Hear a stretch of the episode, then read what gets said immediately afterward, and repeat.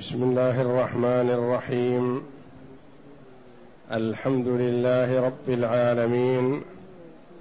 والصلاة والسلام على نبينا محمد وعلى آله وصحبه أجمعين. وبعد. بسم الله أعوذ بالله من الشيطان الرجيم. أمن هو قانت آناء الليل ساجدا وقائما يحذر الآخرة يحذر الآخرة ويرجو رحمة ربه قل هل يستوي الذين يعلمون والذين لا يعلمون إنما يتذكر أولو الألباب قل يا عبادي الذين آمنوا اتقوا ربكم للذين أحسنوا في هذه الدنيا حسنة وأرض الله واسعة إنما يوفى الصابرون أجر أجرهم بغ إن إن إنما يوفى الصابرون أجرهم بغير حساب قل إني أمرت أن أعبد الله مخلصا له الدين وأمرت أن وأمرت لأن أكون أول المسلمين. هذه الآيات الكريمة من سورة الزمر يقول الله جل وعلا: أمن هو قانت آناء الليل ساجدا وقائما يحذر الآخرة ويرجو رحمة ربه. هذه الآية جاءت بعد قوله تعالى وإذا مس الإنسان ضر دعا ربه منيبا إليه. ثم إذا خوله نعمة منه نسي ما كان يدعو إليه من قبل وجعل لله أندادا ليضل عن سبيله. قل قل يا محمد تمتع بكفرك يعني قل لهذا الكافر العنيد الذي يدعو الله وقت الحاجة والضر فإذا عوفي وأعطاه الله جل وعلا ما أعطاه مما طلب نسي دعوة الله وأعرض عنه وأشرك بالله ودعا إلى الشرك بالله. ضل ويضل ضل بنفسه ويضل الآخرين. قل له يا محمد تمتع بكفرك قليلا لأن الدنيا وإن طالت فهي قليلة بالنسبة للآخرة. تمتع بكفرك قليلا إنك من أصحاب النار. ثم قال جل وعلا امن هو قانت آناء الليل ساجدا وقائما يحذر الآخرة ويرجو رحمة ربه. جرت سنة الله جل وعلا أنه إذا ذكر الأخيار وما أعد لهم ذكر الأشرار وما أعد لهم. وإن ذكر جل وعلا الأشرار الفجار اولا ذكر ما أعده للأخيار. وإذا ذكر جل وعلا الجنة وما فيها من النعيم ذكر النار وما فيها من العذاب الأليم. وإن ذكر النار اولا وما أعد لأهلها من العذاب والنكال ذكر الجنة وما أعده الله جل وعلا لأهلها من النعيم المقيم. لينظر العاقل وليتأمل وليقارن بين هذا وهذا. يقول الله جل وعلا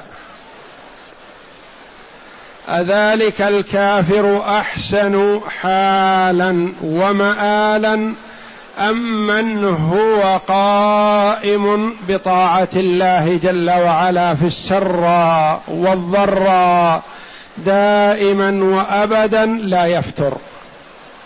ذاك يطيع الله عند الحاجة ثم يتوقف ويشرك بالله ويدعو إلى الشرك بالله. وهذا قانت والقنوت هو الاستمرار على الطاعة. أهذا خير أم هذا؟ أمن هو قانت والقنوت هو الاستمرار في الطاعة؟ أو القنوت إطالة القراءة قائما؟ ولا منافاة وإن قال بهذا جمع وقال بهذا جمع فلا منافاة لأن الاستمرار بالطاعة أو إطالة القيام بالقراءة في الصلاة كل هذا قنوت واستمرار في طاعة الله جل وعلا. أمن هو قانت آناء الليل آناء الليل أطراف الليل أوسط الليل وآخرة وأولة. قيل آناء الليل ما بين المغرب والعشاء وقيل هو أول الليل وأوسطه وآخره وقيل آناء الليل يعني ساعات كثيرة من الليل. أمن هو قانت آناء الليل ساجدا وقائما. وما حكمه في النهار؟ هو كذلك يصلي. لكنه جل وعلا نوه على صلاة الليل لكونها أفضل من صلاة النهار. صلاة النفل الليل أفضل. أفضل الصيام بعد رمضان شهر الله الذي تدعونه المحرم وأفضل الصلاة بعد المكتوبة قيام الليل.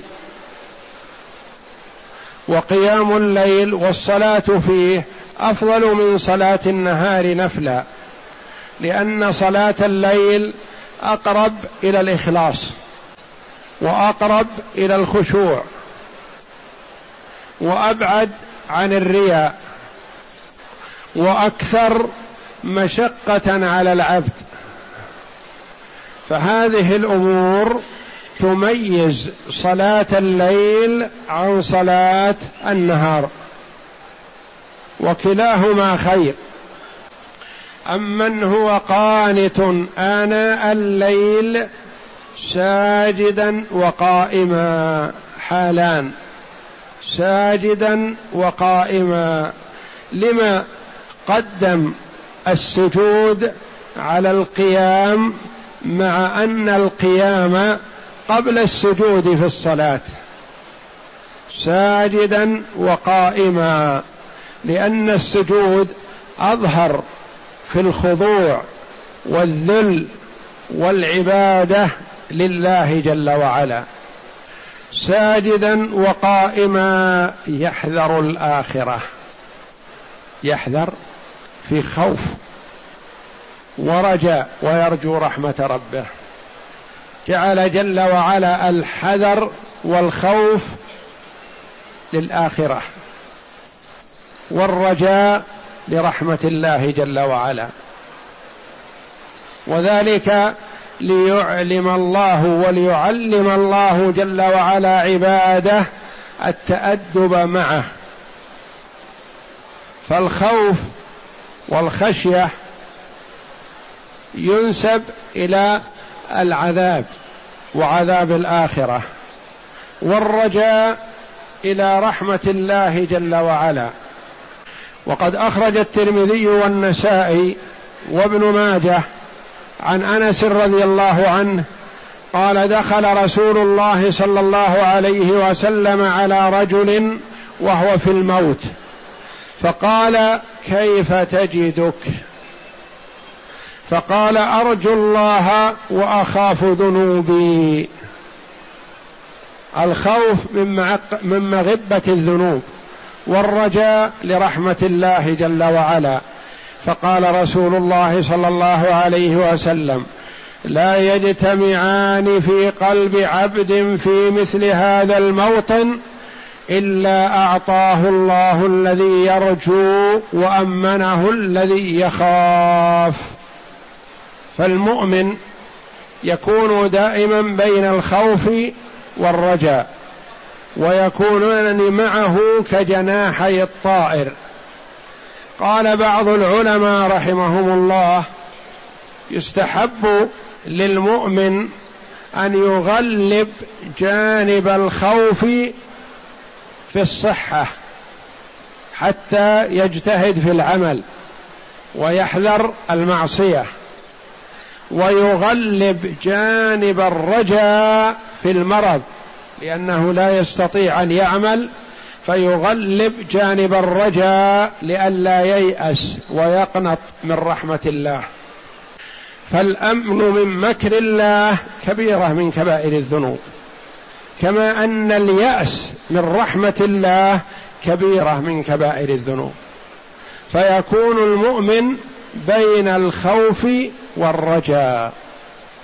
يخاف ذنوبه ويخاف عاقبة أعماله السيئة. ويرجو رحمة الله. يرجو عفو الله ومغفرته. وهكذا. يحذر الآخرة ويرجو رحمة ربه. قيل هذه الآية امن هو قانت آناء الليل ساجدا وقائما؟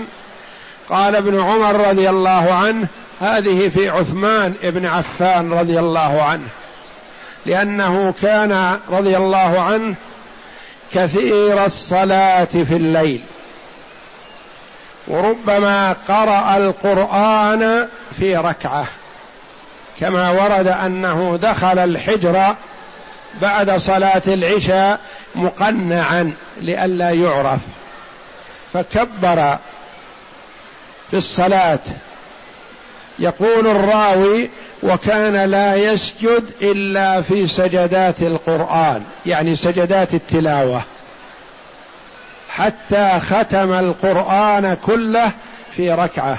وكان رضي الله عنه ممن حفظ القرآن في عهد النبي صلى الله عليه وسلم. وكان مشهور بين الصحابة رضي الله عنهم أجمعين بكثرة صلاته بالليل. يكثر الصلاة رضي الله عنه. وروي عن ابن عباس رضي الله عنهما قال في أبي بكر وعمر وعمار بن ياسر وغيرهم ولا منافاة لأن هذه الآية أثنت على من هذه صفته وهذه صفة كثير من الصحابة رضي الله عنهم. كانوا يحيون أكثر الليل في الصلاة وكثير منهم وبعضهم لا ينام. إلا أن النبي صلى الله عليه وسلم أمرهم بنوم شيء من الليل ولم يقرهم على إحياء الليل كله.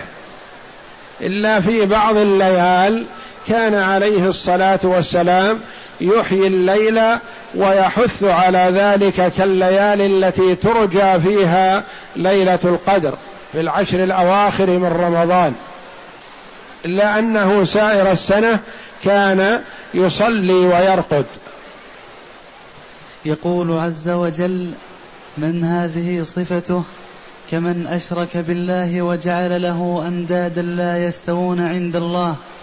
كما قال تعالى ليسوا سواء من أهل الكتاب أمة قائمة يتلون آيات الله آناء الليل وهم يسجدون. وقال تبارك وتعالى ها هنا امن هو قانت اناء الليل ساجدا وقائما اي في حال سجوده وفي حال قيامه. ولهذا استدل بهذه الآية من ذهب إلى أن القنوت هو الخشوع في الصلاة. ليس الخشوع الخشوع في الصلاة. ليس المراد به القيام فقط بل الخشوع في الصلاة. أو لأنه قال قانت آناء الليل ساجدا قنوت حال السجود وذلك بالخشوع لا في إطالة القيام. وقيل هو دوام الطاعة والاستمرار بها. نعم. وليس هو القيام وحده كما ذهب إليه آخرون كما ذهب إليه آخرون. قال الثوري عن فراس عن الشعبي عن مسروق عن ابن مسعود رضي الله عنه أنه قال القانت المطيع لله عز وجل ولرسوله صلى الله عليه وسلم. وقال ابن عباس رضي الله عنه والحسن والسدي وابن زيد آناء الليل جوف الليل. وقال الثوري آناء الليل جوف الليل يعني وسط الليل. نعم. وقال الثوري عن منصور بلغنا أن ذلك بين المغرب والعشاء. وذلك أن صلاة ما بين المغرب والعشاء تعتبر من قيام الليل إلا أنه لا يكون فيها الوتر لأن الوتر لا يكون إلا بعد صلاة العشاء ولو مجموعة مع المغرب. نعم. وقال الحسن وقتاده آناء الليل أوله وأوسطه وآخره. يعني كل الليل أوله لو صلى أول الليل يعتبر آن صلى في آناء الليل أو صلى وسط الليل أو صلى آخر الليل. ويستحب للمسلم أن يصلي أن يجعل له نصيب من الصلاة صلاة النافلة أول الليل وآخره ليدرك الفضيلة كلها. يصلي قبل ما يرقد ما يتيسر له ويصلي قبل طلوع الفجر من آخر الليل وقت نزول الرحمة من الله جل وعلا على العباد. نعم.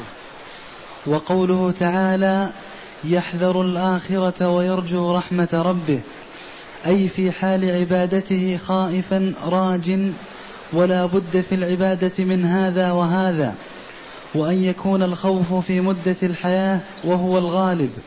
ولهذا قال تعالى يحذر حال الحياة يعني حال الصحة وفي حال الاحتضار والمرض يكون يقل يغلب جانب الرجاء حتى لا ييأس من رحمة الله ويستبشر بلقاء الله جل وعلا لأن المؤمن إذا احتضر وعاين البشارة أحب لقاء الله فأحب الله لقاءه. والكافر والفاجر والعياذ بالله إذا احتضر عاين ملائكة العذاب يعاينهم ومن حوله لا يدرون. فيكره الموت ويكره لقاء الله جل وعلا فيكره الله جل وعلا لقاءه. ولهذا قال تعالى يحذر الآخرة ويرجو رحمة ربه. فإذا كان عند الاحتضار فليكن الرجاء هو الغالب عليه كما قال الإمام عبد بن حميد في مسنده. حدثنا يحيى بن عبد الحميد حدثنا جعفر بن سليمان حدثنا ثابت عن أنس رضي الله عنه قال دخل رسول الله صلى الله عليه وسلم على رجل وهو في الموت فقال له كيف تجدك؟ فقال أرجو وأخاف. فقال رسول الله صلى الله عليه وسلم لا يجتمعان في قلب عبد في مثل هذا الموطن إلا أعطاه الله عز وجل الذي يرجو وأمنه الذي يخاف. ورواه رواه الترمذي والنسائي في اليوم والليلة. وابن ماجه من حديث سيار بن حاتم عن جعفر بن عن جعفر بن سليمان وقال به الترمذي وقد رواه بعضهم عن ثابت عن أنس عن النبي صلى الله عليه وسلم مرسلا. وقال ابن أبي حاتم حدثنا حدثنا عمر بن أبي شيبة عن عبيدة النميري حدثنا أبو خلف ابن عبد الله بن عيسى الخراز حدثنا يحيى البكاء أنه سمع ابن عمر رضي الله عنه يقرأ أمن هو قانت آناء الليل ساجدا وقائما يحذر الآخرة ويرجو رحمة ربه. قال ابن عمر ذاك عثمان بن عفان رضي الله عنه. وإنما قال ابن عمر رضي الله عنهما ذلك لكثرة صلاة أمير المؤمنين عثمان رضي الله عنه. بالليل وقراءته حتى أنه ربما قرأ القرآن في ركعة. كما روى ذلك أبو عبيدة عنه رضي الله عنه. وقال الإمام أحمد كتب إلي الربيع بن نافع حدثنا الهيثم بن حميد عن زيد بن واقد عن سليمان بن موسى عن, عن كثير بن مرة عن تميم الداري رضي الله عنه قال قال رسول الله صلى الله عليه وسلم من قرأ بمئة آية في ليلة كتب له قنوت ليلة وكذا رواه النسائي في اليوم والليلة عن إبراهيم بن يعقوب عن عبد الله بن يوسف والربيع كلاهما عن الهيثم بن حميد وقوله تعالى وهذا حث منه صلى الله عليه وسلم على إكثار القراءة في صلاة الليل. يحرص المسلم على أن يقرأ آيات أكثر في صلاة الليل ليكتب من القانتين. وقوله جل وعلا قل هل يستوي الذين يعلمون والذين لا يعلمون؟ يعني قل يا محمد لهؤلاء هل يستوي من عنده علم وبصيرة وهدى ممن هو جاهل ضال مضل؟ هل يستوي من يعلم أن وعد الله حق ممن يجهل ذلك. هل يستوي أهل العلم وأهل الجهل؟ كل يدرك ذلك. حتى الجاهل يعرف أن صاحب العلم أبصر منه وأعلم وأنه على هدى بخلاف حاله هو. ففي هذا حث لطلب العلم والاستفادة والزيادة منه. قل هل يستوي الذين يعلمون يعلمون ما أعد الله لأوليائه وما أعده لأعدائه. يعلمون أن الله جل وعلا يحاسب الخلق يوم القيامة. يعلمون البعث ويؤمنون به. ممن يجهل ذلك. نعم. وقوله تعالى قل هل يستوي الذين يعلمون والذين لا يعلمون؟ أي هل يستوي هذا والذي قبله؟ ممن جعل لله أندادا ليضل عن سبيله. إنما يتذكر أولو الألباب أي إنما يعلم الفرق بين هذا وهذا من له لب وهو العقل والله أعلم. إنما يتذكر إنما يتعظ ويستفيد من الآيات بأعمال الفكر والتأمل من له قلب. من له قلب حي. وأما من قلبه ميت فلا يستفيد. إنما يتذكر أولو الألباب أصحاب العقول. أولو أصحاب والألباب اللب الذي هو العقل والإدراك. يعني هذا هو الذي يتعظ. وأما الجاهل فهو ساه لاه لا يدري عن حاله حتى يباغته الأجل. نعم. ويقول الله تعالى آمرا عباده المؤمنين بالاستمرار بالاستمرار على طاعته وتقواه. قل يا عبادي الذين آمنوا اتقوا ربكم للذين أحسنوا في هذه الدنيا حسنة قل يا عبادي الذين آمنوا اتقوا ربكم. أمر الله جل وعلا المؤمنين بتقواه. قد يقول قائل هؤلاء مؤمنون كيف يؤمرون بتقواه؟ نقول نعم. الإيمان قول وعمل واعتقاد يزيد بالطاعة وينقص بالمعصية. فالله جل وعلا أمر عباده المؤمنين بأن يقووا إيمانهم. بأن يعملوا الصالحات. بأن يخشوا الله جل وعلا. يحذروا المعاصي. فتقوى الله جل وعلا كما فسرها بعض السلف بأن تعمل بطاعة الله على نور من الله. رجاء ثواب الله وأن تحذر معصية الله على نور من الله خوفا من عقاب الله.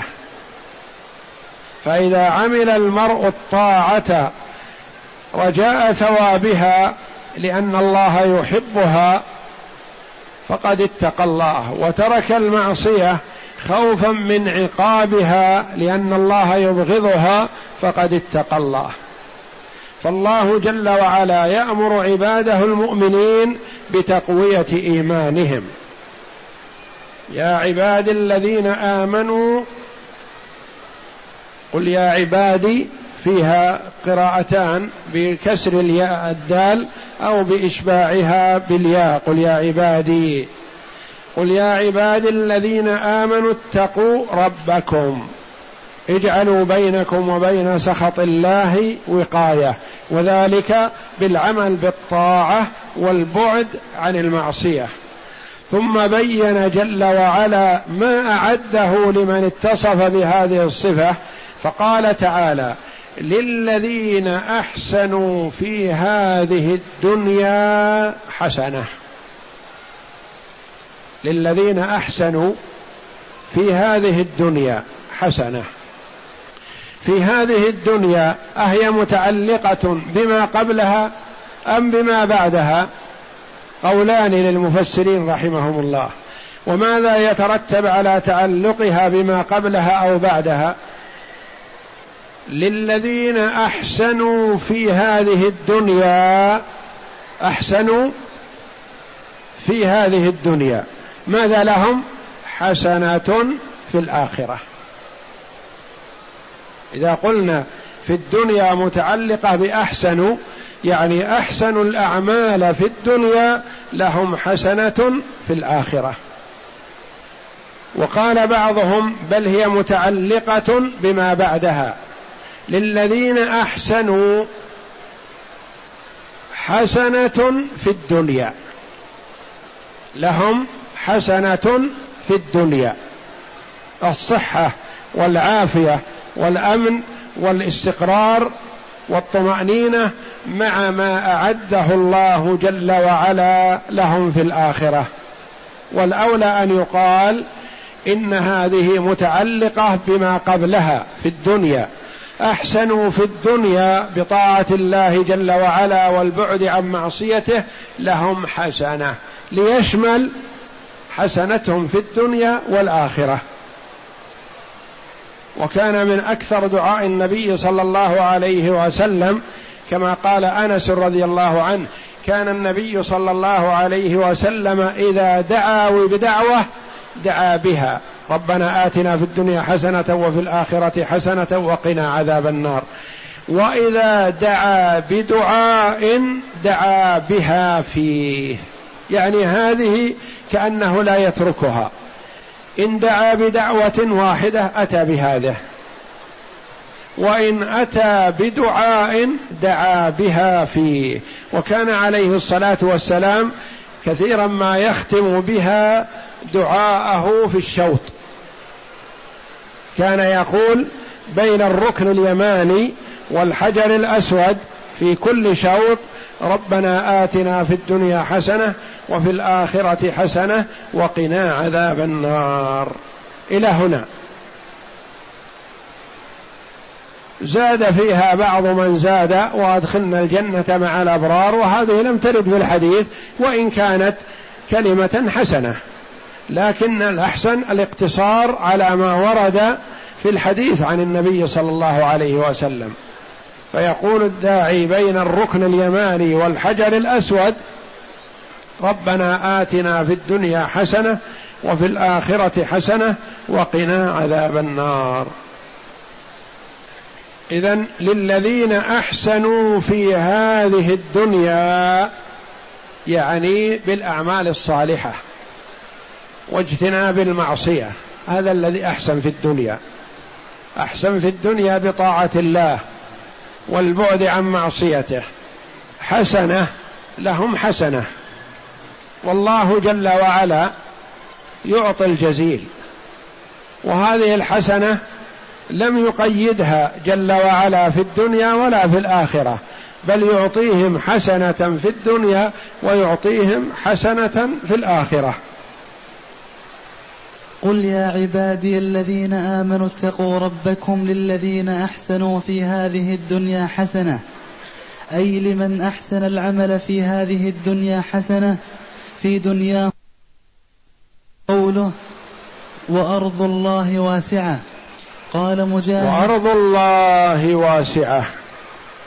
قد يقول قائل أنا أحب العمل الصالح. ولا أتمكن منه في بلادي أو في أرضي. قال الله جل وعلا لا عذر لك. أرض الله واسعة. فهاجر الصحابة رضي الله عنهم من مكة التي هي أفضل البقاع وأحبها إلى الله هاجروا إلى الحبشة من أجل أن يتمكنوا من إقامة شعائر دينهم. ثم هاجر النبي صلى الله عليه وسلم والصحابة رضي الله عنهم من مكة التي هي أفضل البقاع وأحبها إلى الله إلى المدينة من أجل أن يظهروا شعائر دينهم ويقوموا بما أوجب الله جل وعلا عليهم من الجهاد والدعوة إلى الله وإظهار شعائر الإسلام. فالمرء لا يتمسك بداره وأرضه وبقعته وبلاده وأهله وأحبابه وإنما يرغب في إظهار دين الله. وهذه سنة الله جل وعلا في أنبيائه عليهم الصلاة والسلام. كما قال إبراهيم مهاجر إلى ربي. فالهجرة إلى الله هي صفة الأنبياء صلوات الله وسلامه عليهم يرغبون في ترك أوطانهم من أجل إعزاز دين الله جل وعلا. ولذا قال الله جل وعلا وأرض الله واسعة. أنت ما استطعت أن تظهر دينك في بلادك فهاجر في البلاد. والله جل وعلا تكفل لعباده بأن يوجد في الأرض من هم على الحق. إلى قيام الساعة كما قال النبي صلى الله عليه وسلم. لا تزال طائفة من أمتي على الحق ظاهرين.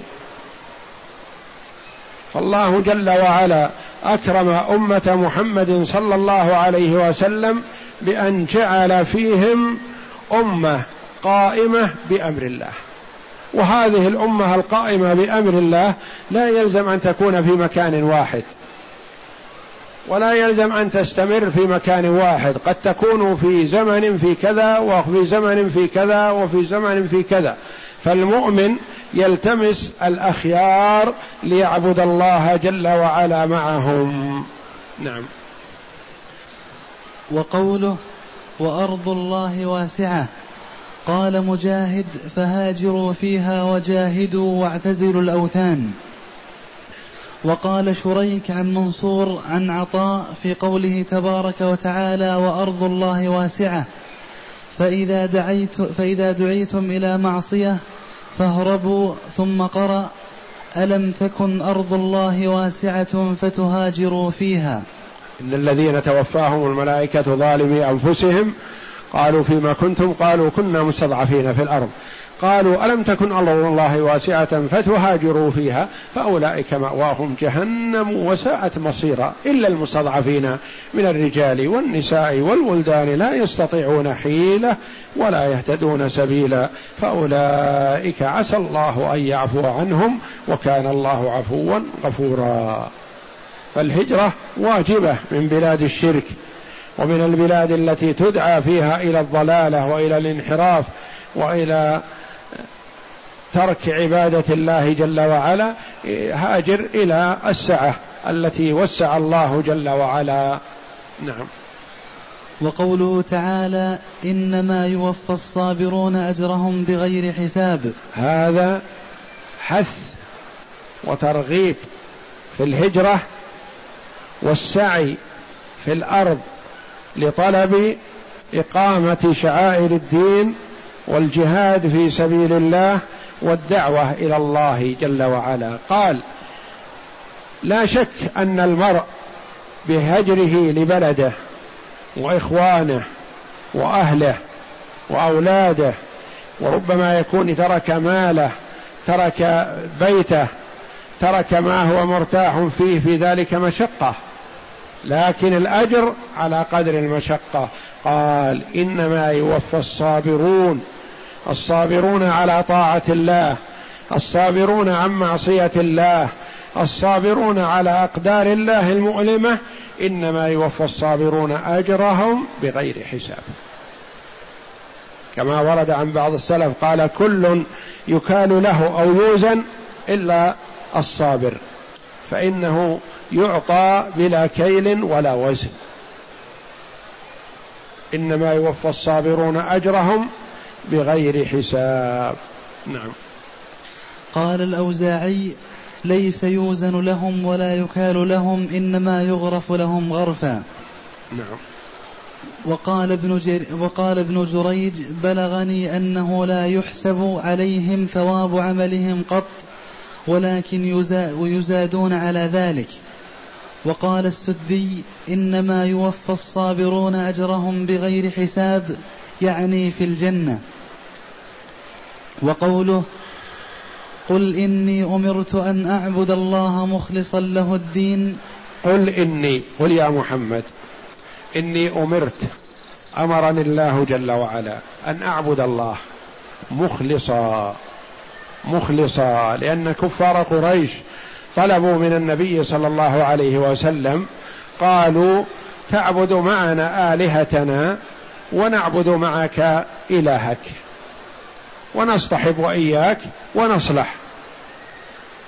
لا نتنازع نتفق نحن وإياك على كل يعبد إله الآخر جميع ولا نتنازع.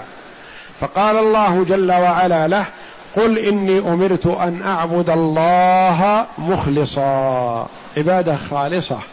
لا يشوبها شرك. لا يشوبها رياء. لا يشوبها منازعة. خالصة لله جل وعلا. والله جل وعلا لا يقبل من العمل إلا ما كان خالصا صوابا.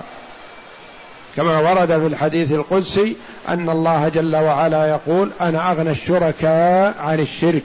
من عمل عملا أشرك معي فيه غيري تركته وشركه. نعم. أي إنما أمرت بإخلاص العبادة لله وحده لا شريك له وأمرت لأن أكون أول المسلمين قال السدي يعني من أمته صلى الله عليه وسلم. وأمرت يعني امرني الله بأن أكون أول المسلمين. مأمور بأن يكون أول المسلمين. قد يقول قائل الأنبياء السابقون عليهم الصلاة والسلام أليسوا على الإسلام؟ نقول بلى والله. ودين الأنبياء كلهم الإسلام.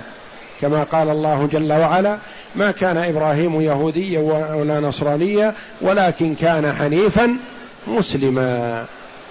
وقال تعالى عن أنبياء بني إسرائيل يحكم بها النبيون الذين أسلموا التوراه اذا فالأنبياء عليهم الصلاة والسلام كلهم على الإسلام ويدعون إلى الإسلام والنبي محمد صلى الله عليه وسلم هو آخر الأنبياء. فكيف إنه مأمور أن يكون أول المسلمين؟ الأمر واضح يعني أول المسلمين من هذه الأمة. من هذه الأمة. فالنبي أول مسلم من قومه من أمته. يعني هو الذي دعا إلى الإسلام صلوات الله وسلامه عليه فهو أول المسلمين من هذه الأمة. وأمرت لأن أكون أول المسلمين أي أخلص عملي لله وأكون أول وأكون أنا أول خبر كان أول المسلمين فهو عليه الصلاة والسلام أول أمته إسلاما والله أعلم. وصلى الله وسلم وبارك على عبد ورسول نبينا محمد وعلى آله وصحبه أجمعين.